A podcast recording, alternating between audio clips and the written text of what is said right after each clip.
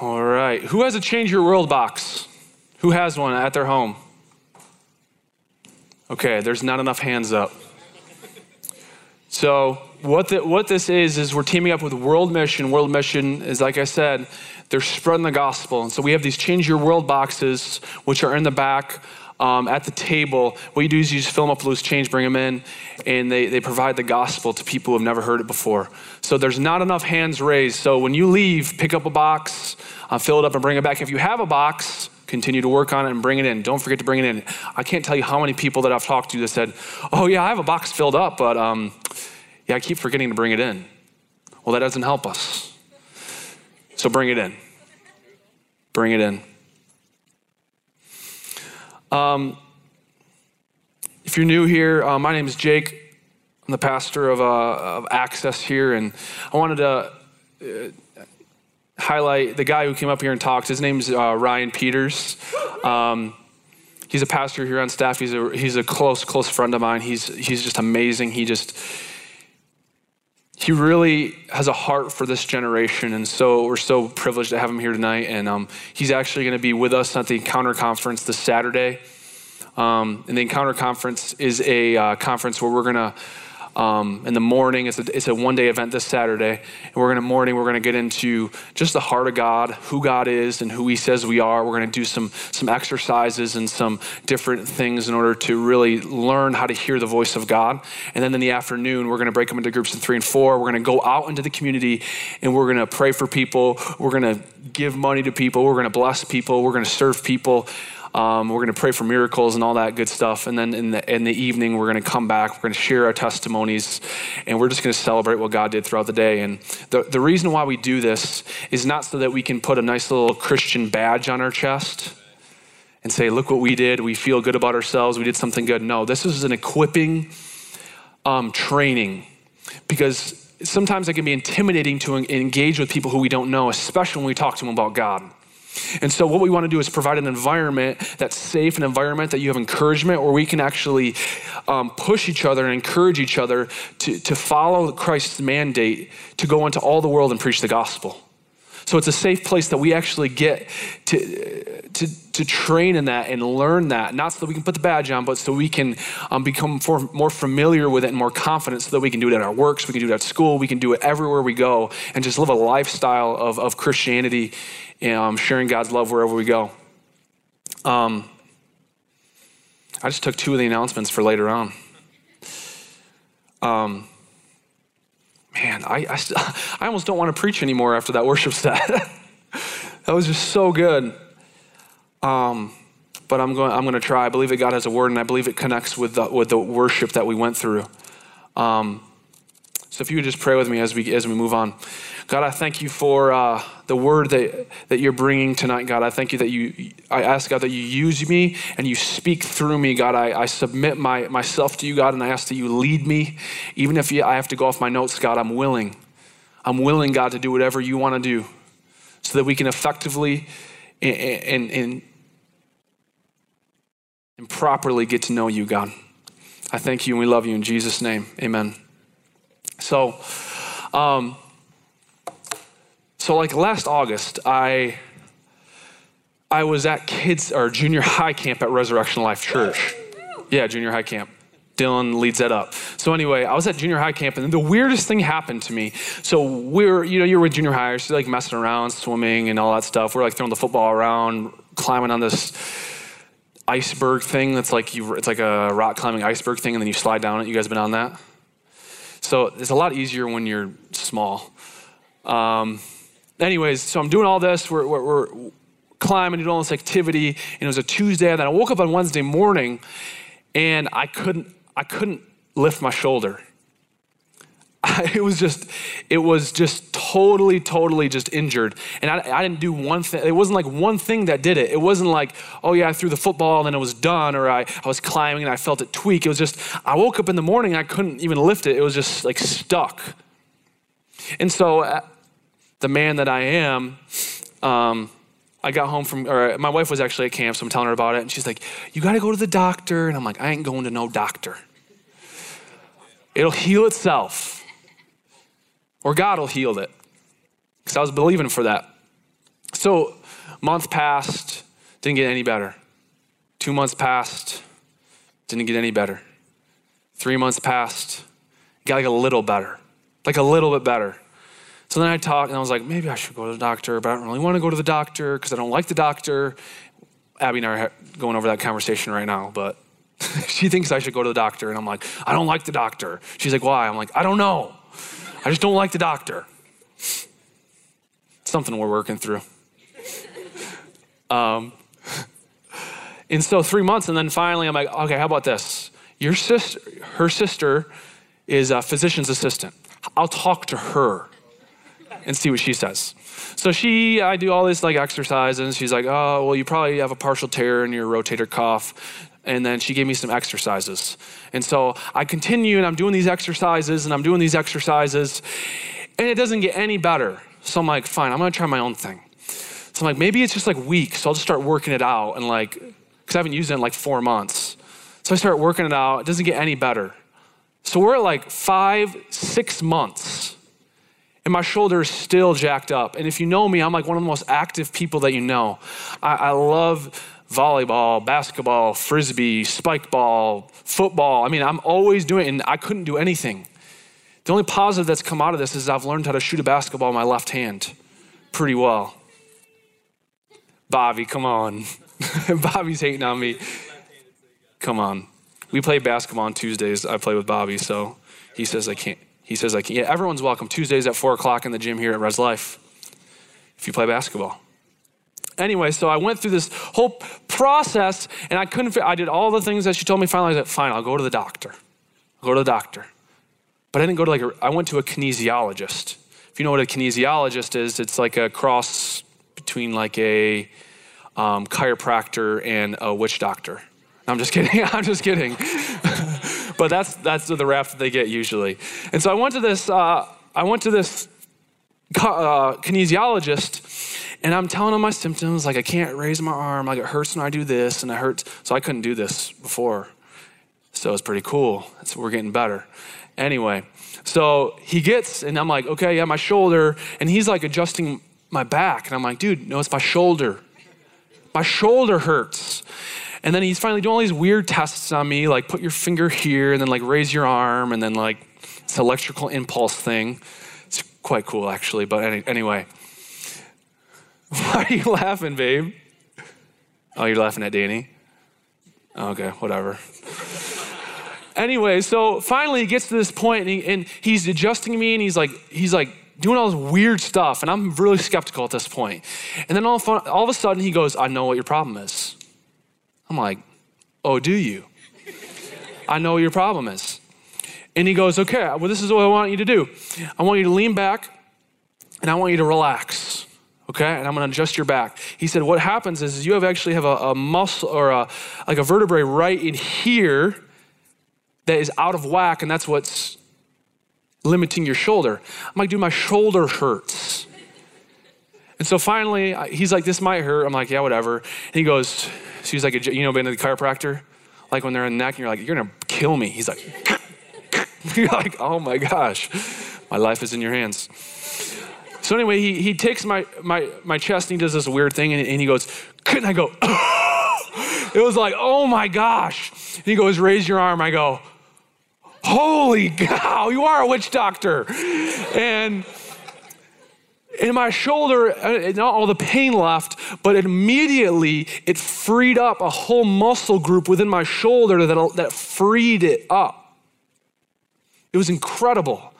I give him a kiss on the forehead and I said, You're the man, Doc. And I left. So I have, a, I have a point to that story.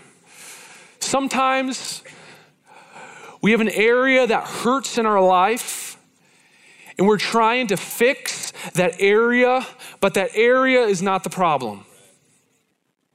There's another part of our life that's actually out of alignment. There's another area in our life that we actually need to get corrected in order for freedom to align in the other part of our body. So, we're in a series right now, the second week called Roots. Last week we talked about forgiveness.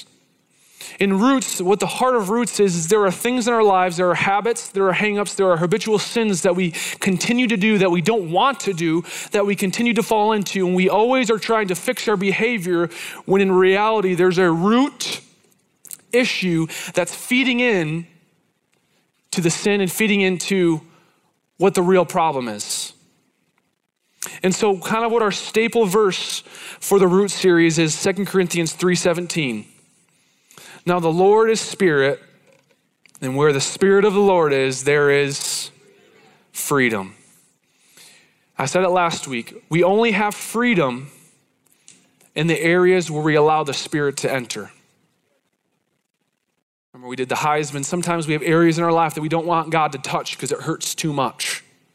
And in those areas, we will never have freedom unless we let God in to heal them. And so today, what I want to do is I want to talk to you about King David. David from the book of, book of Samuel, we know him as the man after God's own heart. You might have heard of him when he killed Goliath. You might remember the story when he played the harp for King Saul. And I want to talk about David. He was a mighty man. He was a, he was a man after God's own heart. He was a worshiper like we've never seen. He was a warrior like we've never seen.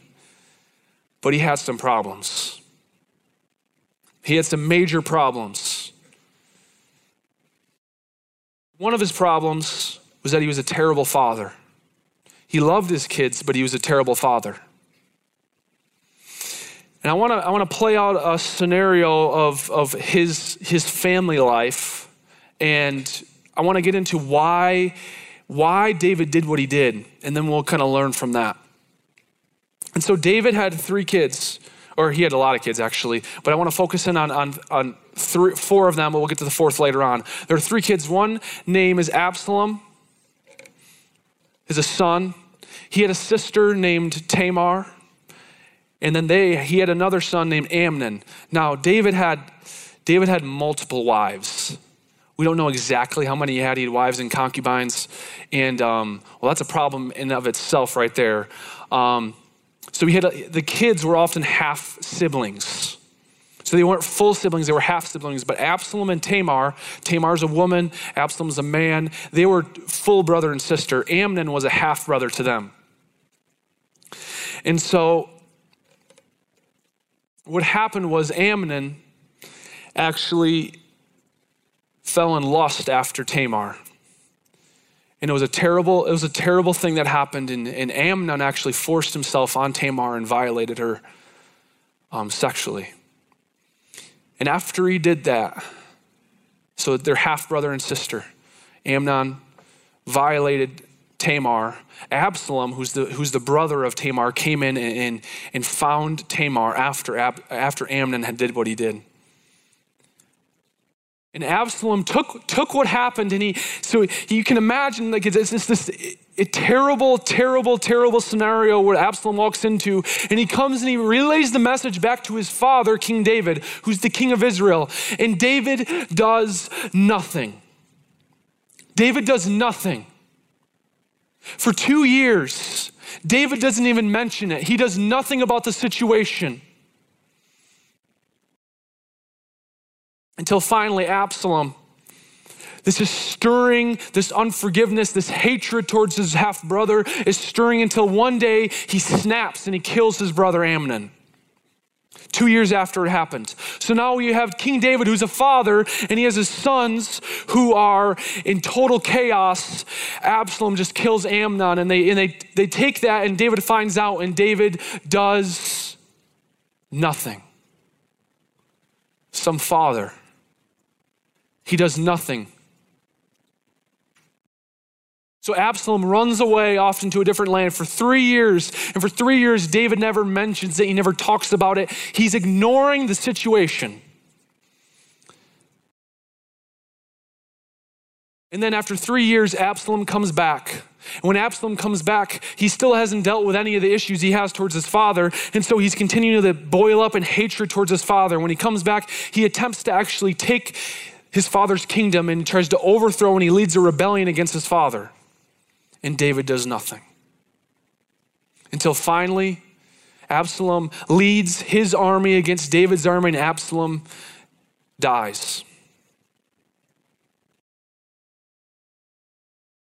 But why? So David was a terrible father. We can see that. We can see that in. It's not that he didn't love his kids. It's just that he was. He had bad parenting skills. Why? Remember, there's always a root issue to, to some of the, the, the, the things and the sins that we commit and the issues that we have. There's always a root issue. Why and what were the roots for David's failure as a parent? And if you, if you look at it and if you think about David's life, it starts to make a little bit of sense. When David was a son, if you remember the story about when, when he was chosen to be king, his father was Jesse, and the prophet Samuel came and he was going to anoint a son of Jesse's house to be king. So Jesse gets, he has eight sons, he gets seven of them and lines them up, and he leaves David to tend the sheep. And we don't really think about the, the implications and the messages that were sent to David in that moment, but you can imagine if you have seven brothers and, you, and one of you is going to get chosen to be king, and, and your dad says, No, you stay away. You're not good enough. So we get this picture of, of, of David's father being very absent from his life. We get a picture of David's father being very, very standoffish and very distant from him. So he never actually had a, a picture of what a good father looked like. And the thing about kids and young boys is how we learn, and young kids, especially back then, how they learned how to be a parent was through watching their parents. There weren't like books on parenting back then. There wasn't, there weren't YouTube videos and conferences about parenting. You basically would grow up to be the parent that your parent was to you. And that's still true to this day. And so David was rejected by his father. So, if he didn't have a role model to be a good father, you can imagine why, when he became a father, he just reproduced what he saw as a child. And then we see David with his brothers. His brothers despised him. You see that picture in, in 1 Samuel when, when Goliath is out in the hill. You remember he's calling out all the Israelites. Goliath was this soldier from the Philistine army. He's calling out the Israelites to come fight him. And David comes, commissioned by his father, to bring bread to his brothers who are in the army. And he brings the bread to his brothers. And then his, and then his brother says, What are you doing here? You need to leave. Get out of here. You have, you have evil motives for being here. And you would think, as an older brother, if your little brother, your youngest brother, came in, into a situation or an atmosphere of, of war, that you would try to protect him. No, but his older brother ridiculed and attacked him. So David was rejected by his brothers. Another, another male authority figure in David's life was King Saul. King Saul was tormented by demons, and David actually would come with his harp and he'd play the harp for him. And then, and then King Saul, the spirits would, would stop tormenting him and he'd have peace. But what happened with Saul is that Saul actually desired to kill David after that. Because David actually grew in favor. He killed Goliath. He started, he led Saul's army. And people started to follow David. And so Saul got bitter and he started to attacking. And his mission to end his life was to kill David. He was rejected by King Saul. So he was rejected by his father. He was rejected by his older, older brothers. And he was rejected by King Saul. So you get this picture of why David might have been the father that he was, why he might have been that way. But can I tell you something?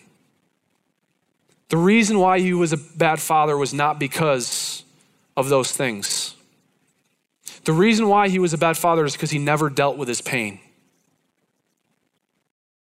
The reason why he became a bad father was because he never opened up and brought his pain and his past into the presence of God. He hid it inside of him and he never talked about it. And I believe that's true for us. Sometimes we have issues in our lives and we refuse to bring them to the light.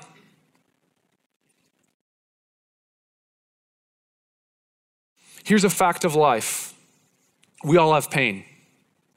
The fact of life is we all have pain. We all have things in our past that have been painful and that have been hard for us to actually go through.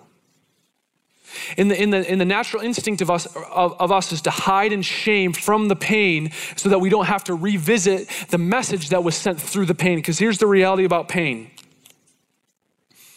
as a young child, as, as kids, we have experiences with our, with our family, we have experiences with our schools, we have experiences with our friends, whether that's maybe your dad left, maybe your mom left, maybe your parents got divorced. Maybe your parent, one of your parents was unfaithful. Maybe you were rejected socially.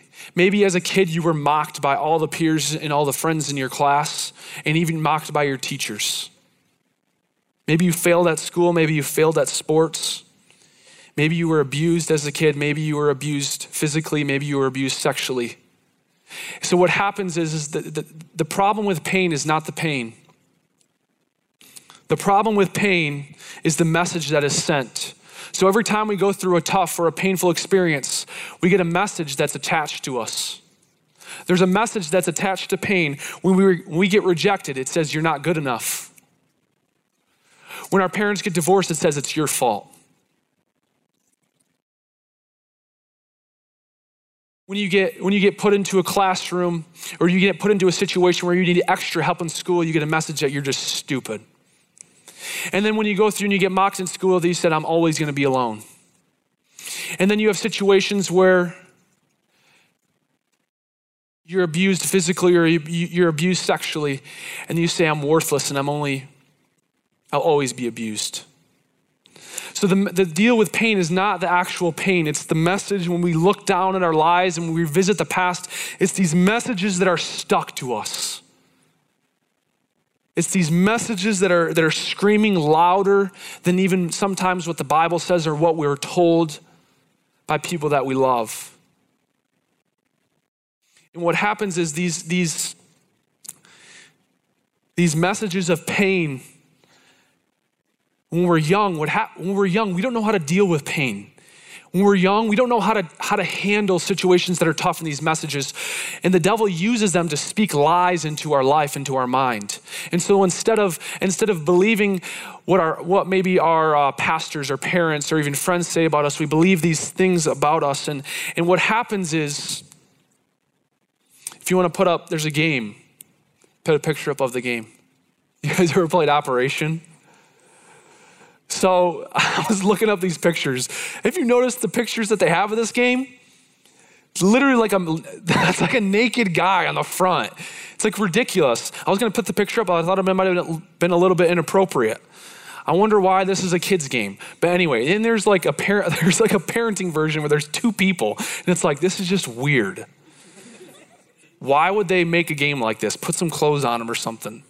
Anyway, so in the game of operation, right, you have like a little utensil and you and little tweezers and you try to like go in, right? And you try to like pull the thing out and you try not to touch the edge because if touch the edge, it goes, eh, eh, and the, the red light flashes and you and you lose. You try to pull the, the things out and you try to do the operation without touching those, those sensitive areas.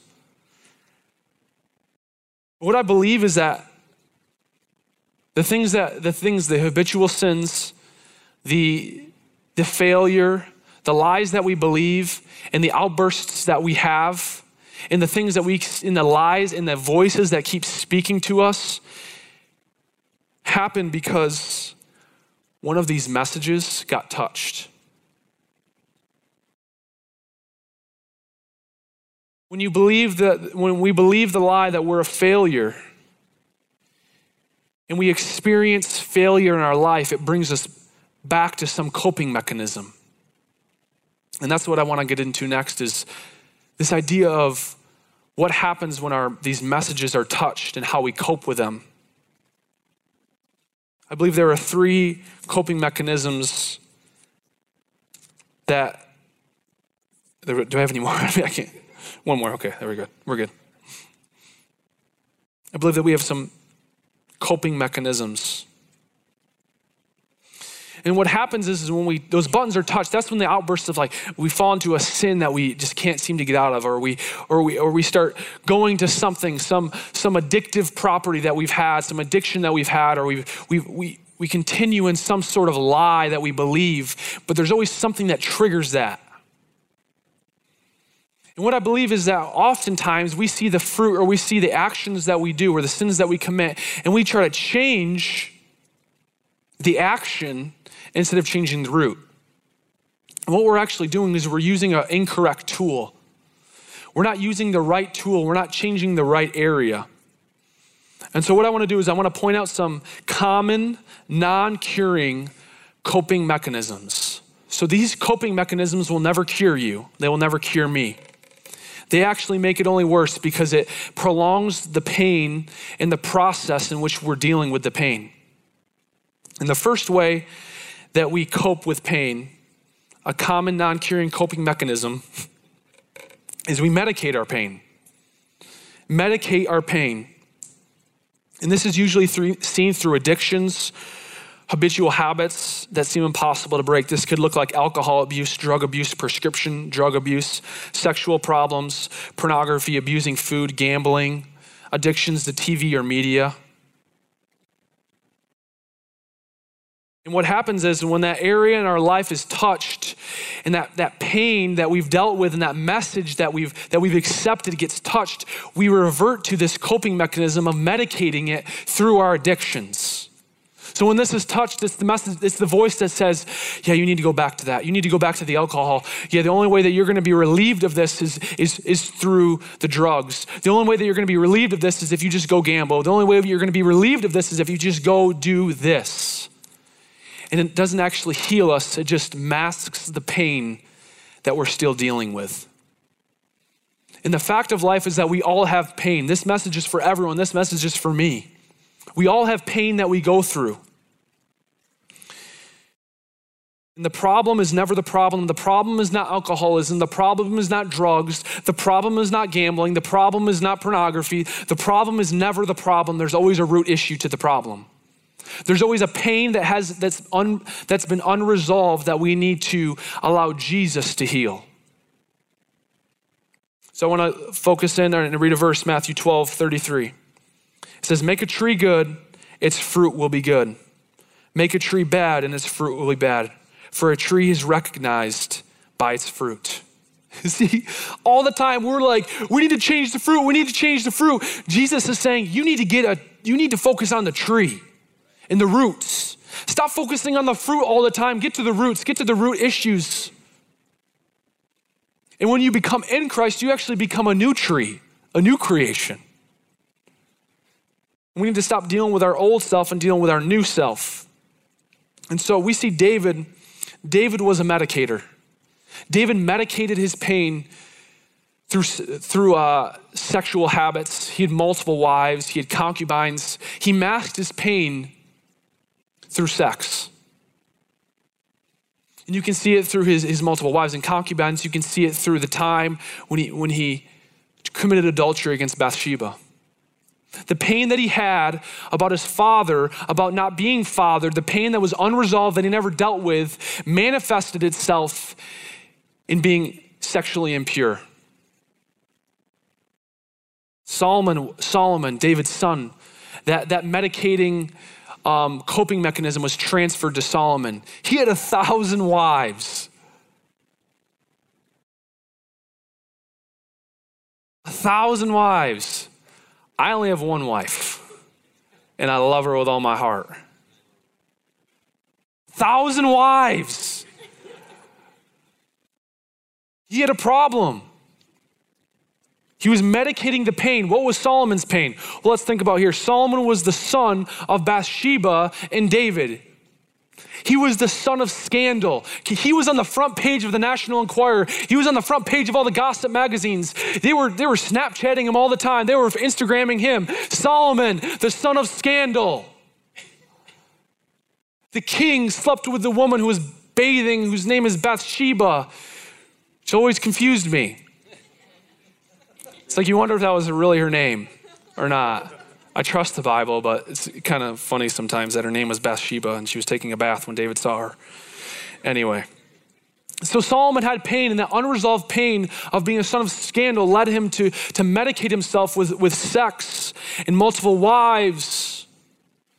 And Amnon, David's other son, he was a medicator. He had sexual iniquities. He sexually violated his half sister. And here's, here's the reality if David would have dealt with this pain, he would have been a better father. If he'd have dealt with this pain, he would have been free from the, from, the, from the manifestation and from the sin that he was dealing with. The second way that we deal with pain. So either so you might be in a different class of how you how you medicate or how you cope or how you cope with your pain. This is a second second type is you motivate pain.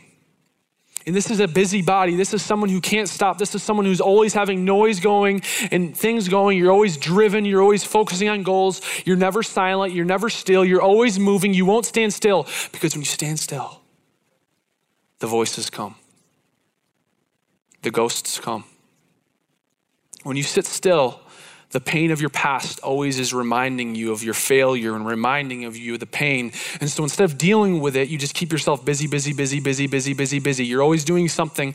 Even in, even when you're not doing anything, you have Netflix on and you and you and you binge watch Netflix.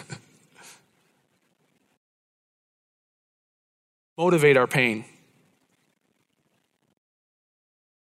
Solomon was a motivator as well. He was a medicator and a motivator.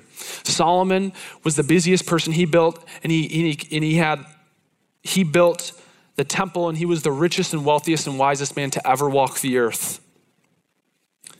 Silver had no value in his kingdom. That's how rich he was. That's how much gold he had. But this is what this is what Solomon said after all of his life, after building the most fabulous kingdom in the history of the world. In Ecclesiastes 1:14, he says, "I have seen all the things that are done under the sun; all of them are meaningless, a chasing after the wind." Psalm 37:7. This is important. It says, "Be still before the Lord and wait patiently for him."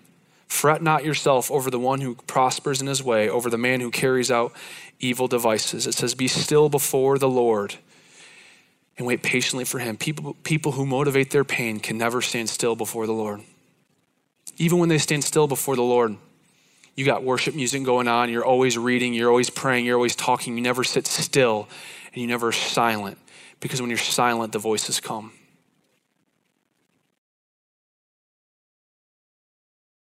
The third way that we, we cope with pain is we meditate pain. And we see this with Absalom. This is somebody who, who just has the pain and they just fester and think about it and it burns inside of them and it, and it turns into hatred and bitterness. We see this in Absalom when he, when he lets it sit for two years and he finally kills his brother Amnon. This is one of the most dangerous ways that we can cope with pain is, is just letting it fester. This is why in Ephesians 4 26 through 27 it says, In your anger, do not sin. Do not let the sun go down while you are still angry, and do not give the devil a foothold. This is what happens when we have anger that's inside of us and we go to bed. We're allowing, when we go to sleep on anger, we're allowing the devil to counsel us.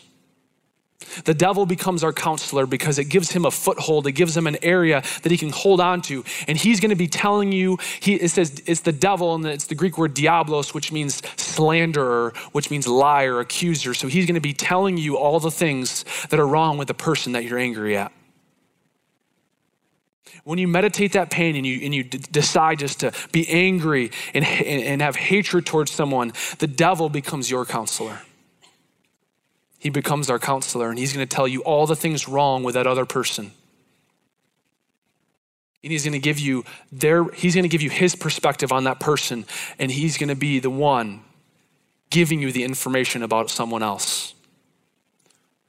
So we either medicate, we motivate, or we meditate our pain. Remember, everyone has pain and we're all going to deal with it some way. One of the most important things that we could ever do is identify the way that we cope with pain. Because when we identify that, we can identify the root issue, what's causing us to go into our coping mechanism. And I want to end this way. We can rise above our pain. We can rise above the pain of our past and become the people that God has created us to be. But we can't do it on our own. It comes through surrender to Jesus Christ. It comes through being honest and open. And, and, and there are, um, there's a truth here. There's a truth here. And this is the title of my message tonight because we need to identify the way that we cope, but we also need to come to the light. So there's a, there's a reality, and if you can um, pull the lights and do that real quick, there's a reality about darkness and light. And here's the reality the darkness belongs to the devil. Whatever's in the darkness belongs to the devil. He, can, he has control over those areas. But as soon as we come to the light, as soon as we come to the area of light, can you turn the oh, there it is. As soon as, I thought it was gonna be darker. It's okay, don't worry about it. As soon as we come to the light, as soon as we expose the, the area that's hurting and the pain, it becomes God's domain. The darkness is the devil's domain. The light is in God's is God's domain. He has authority in the light. But here's the devil. The devil's always whispering to you saying, if you ever come into the light, you'll be exposed and everyone will hate you. If you come to the light, there's no one else like you. You're the only one. So if you come to the light, you're going to be rejected. But here's the reality God actually wants to use the pain of your past to free people into their purpose. But we cannot actually be used by God until He redeems our pain and he heals our pain. So this is my this is my message for tonight. We need to come out of the darkness. We all have pain, guys. We all have things in the in the past hurts. We need to come out of this place and be real with ourselves and we need to come before God and bring it to the light. Because God is our healer. Jesus is our healer. And um, there, there's four things that, that we, we need to do tonight as we come into the light. The first thing we need to do is face it. We need to be honest with our pain. We need to face the, we need to face the reality that we were in darkness, but now we're in light. We need to face the pain. The second thing we need to do is we need to fess up. We need to admit the coping mechanisms that we have a tendency to fall into and identify those things. So we need to face the pain. We need to fess up on our coping mechanism. The third thing we need to do is we need to find Jesus. Hebrews 4 says, We do not have a high priest who is unable to sympathize with our weakness, but we have one who is tempted in every way that we are, yet was without sin. Let us then approach the throne of grace with confidence so that we may receive mercy and find grace to help us in our time of need. Jesus has gone through everything, all the pain that you've been through. Jesus received all the messages that you received. And he is our high priest and he can, he can sympathize and empathize with us. So when we bring our pain to Jesus, we're bringing, bringing it to someone who understands. Matthew 5 4 says, Blessed are those who mourn, for they will be comforted. I've seen a lot of people who have brought, who have um, mourned, who are not comforted. And there's a different, there's a, I'm going to rephrase this. Blessed are those who bring their pain towards Jesus, for they will be vindicated, understood, and healed. Blessed are you when you bring your pain towards Jesus, for they will, you will be vindicated, understood, and healed. In the Matthew 11, Jesus says, Come to me, all you are heavy laden and burdened. Come to me, and I will give you rest, for my yoke is easy. Jesus is the most gentle person there is. He's not gonna, he's not gonna touch your pain, he's gonna heal your pain. He's not gonna, he's not gonna push your buttons to make it hurt worse. He's gonna heal it. But the devil's gonna tell you, if you bring that to God, he's gonna, he's gonna condemn you. But the opposite is true. When we bring it to God, he heals it. So we need to face it, fess up. We need to find Jesus, and we need to forgive. Most often, the people that we need to forgive is we need to forgive ourselves. We need to forgive ourselves of the decisions that we've made. We need to forgive ourselves of the past that we've, that we've lived. We need to forgive ourselves. And the last thing we need to do is we need to follow Jesus forward. Because Jesus wants to use your pain and he wants to bring peace and healing to it so that you can bring pain to those around you who have dealt with the same thing. The most powerful thing that we can do is bring our, bring our wounds to Jesus bring our scars to Jesus. He heals them so that we can then turn and we can minister and help people who've gone who are going through the same things. It's the most powerful ministry that there is. That's why we share testimonies. So to end, I know we're a little bit over, but I believe this is really important. To end, I want to bring, I want to ha- give us some time um, to do those five things to face it, to fess up, to find Jesus, to forgive, to forgive ourselves, and then to follow Jesus forward, making that commitment to follow Jesus forward. So there's going to be some music being played. And if you if you're here and you know the pain and you know the unresolved issues that you've had to deal with in your life, and you know the things that I'm talking about, you know the, the person you need to forgive, you know the situation that still haunts you to this day, and you just haven't dealt with it, if you know what that is, I'm gonna ask you to, to bring it to the light. Don't let that stay in darkness anymore. The devil has been counseling us for way too long. It's time that we come to the light because Jesus wants to heal us. He wants to speak to us and he wants to actually to bring freedom. If you could play that music, that track. He wants actually to bring freedom to our lives. So as you close your eyes and you, and you, and you position your mind and you, and you position your, and yourself in a position of prayer and connection with God, I, I ask that one, you go through and you, you visit that pain. That pain that you've just tried to ignore for so long. That pain that situation that you've just you, you've let that you've motivated that you've medicated and that you've meditated that pain that whenever it's touched, that message that whenever it's touched, you go towards something, that pain. It might, it might be hard. Second thing is, I want you to fess up to yourself and to God and say, God, I'm sorry that I've been medicating my pain. I'm sorry that I've been motivating my pain. Sorry that I've been meditating on my pain. God, I'm sorry.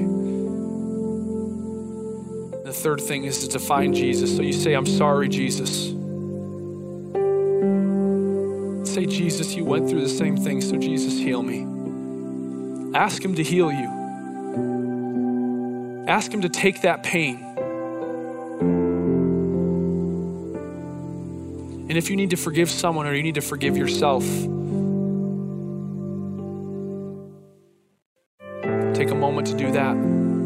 forgive yourself for what you've done. Romans 8 1 says there's no condemnation for those who are in Christ Jesus. God's not condemning you, He's loving you, He's encouraging you.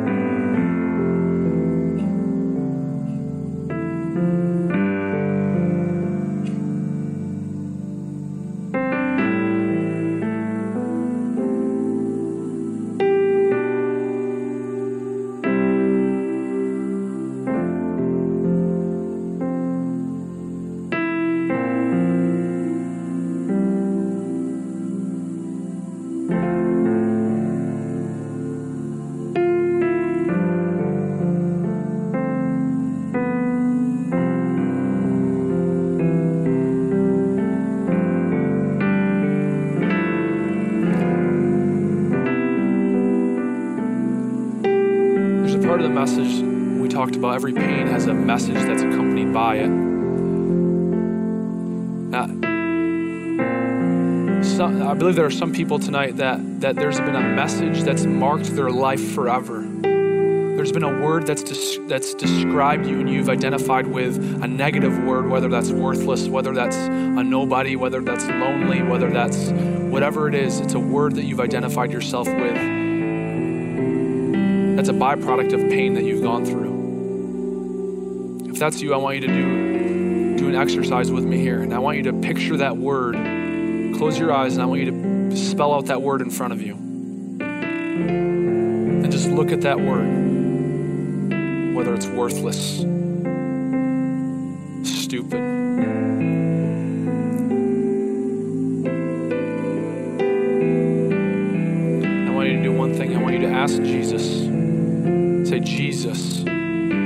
take this word from me.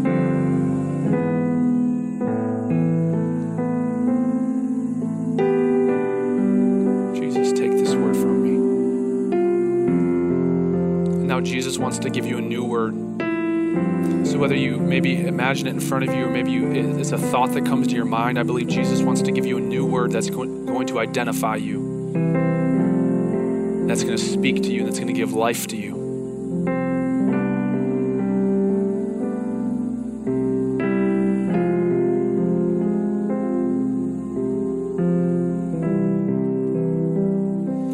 Jesus, I thank you for for for being a healer, God. I thank you for being so gentle and kind with us, God. And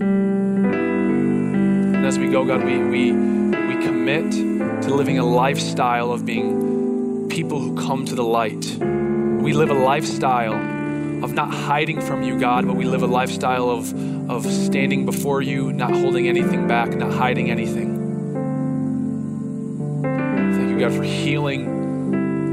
Of our past and redeeming it to use it as a testimony to set other people free. Thank you for Jesus who forgave us of our sins and who's cleansed us from, from all unrighteousness. And He's healed us, God. He's called us sons and daughters.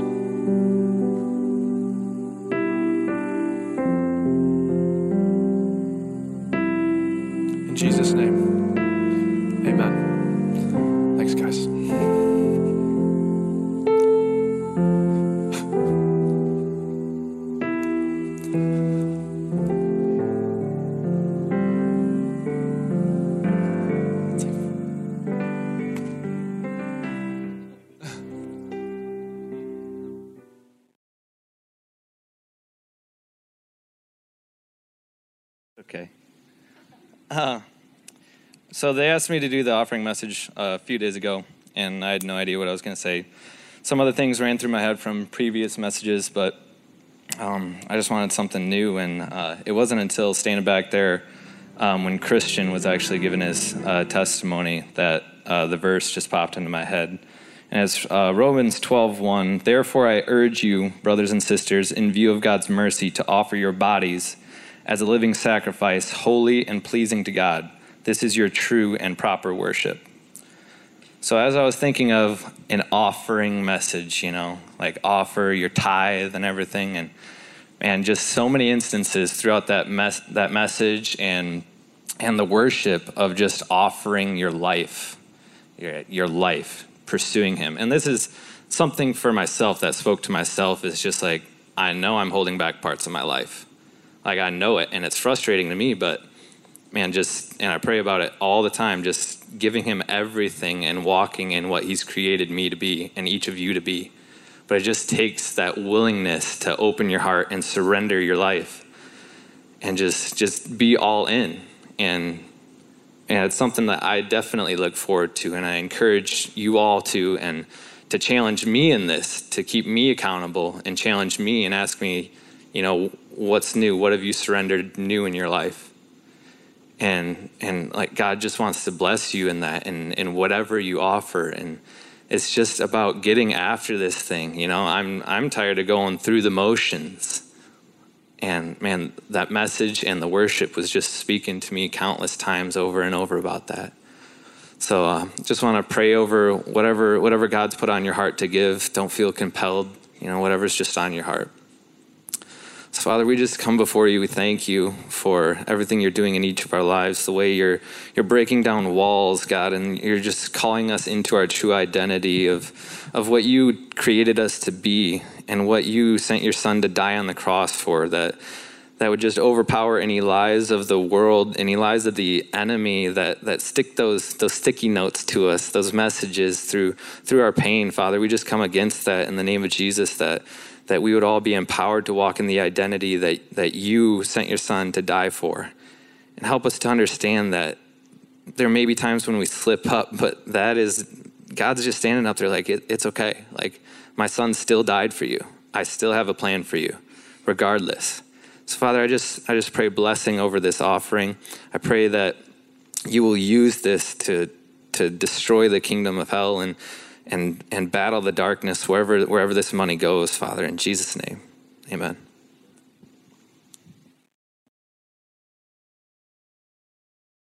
Now it's time. Yeah. After that, like nice and somber message, and then Bobby were like, "All right, well, let's be cheerful."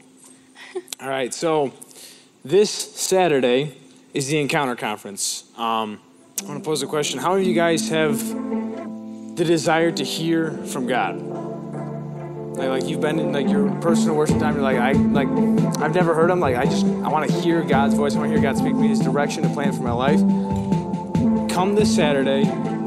Literally, this will change your life. Uh, it's one of the things that we're going to be mainly speaking on is the chance, the opportunity to hear the voice of God as He speaks to you, as He calls you direction, as He just guides you in day-to-day basis life. We get to encounter Jesus and encounter food. So that's always good. Um, next, we have small groups. Who's a part of a small group? Who needs a small group? One, two, sweet. So we have um, a sign up at the table in the back. Um, our small groups are really awesome. We have a lot of people that are involved. Um, just really good to be in community and to learn more about Jesus. Yeah, so that'll be at the table back there. Uh, we also have World Mission going on. Uh, Jake was in the video before service, and that's still going on. The time is, if indefinite's the word to use. So, like, if you have your change your Roblox and it's full, feel free. Seriously, bring it in. Like, it does you no good sitting on your shelf. It's just a box of quarters otherwise. Uh, if you don't want one, or if you don't have one and you do want one, excuse me, uh, we have some in the back. We seriously we'll hand them out like free candy because we want to impact the world dramatically because we share the light of Christ that's in us to the world. I shouldn't really be announcing this because I've never been there, but uh, we have a Sunday, at Sunday services, we have an access hub. I don't know where it's at. Uh, It's uh, in just outside the um, main sanctuary there on the, the ground level, not the Yeah. upper level. yeah.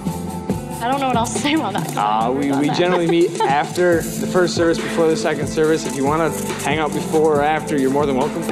Someone dropped the phone. You're more than welcome to uh, come hang out with us. We'd love for you guys to see you, get connected. If you go to the main service, shoot. If you don't go to the main service, just at least come for the access stuff. It's pretty sweet. Some cool guys go there, and girls too. Gender neutral, I guess. Thanks, Andrew. Um, and then we have uh, for new visitors. Who's our new visitors? I know one. so also at that table back there, there's a lot of people that want to meet you and uh, welcome you, um, and give you a free mug and some free food. So yeah, welcome. And then we also, I'm going to announce this. Uh, we have a prayer team uh, that stands up front here. So if you need prayer for anything, healing or just whatever in general, come up to these people. They want to talk to you and pray with you. So, yeah, That's it. have a good week. Have a blessed week, and I guess go to the Encounter Conference. Seriously, change your life.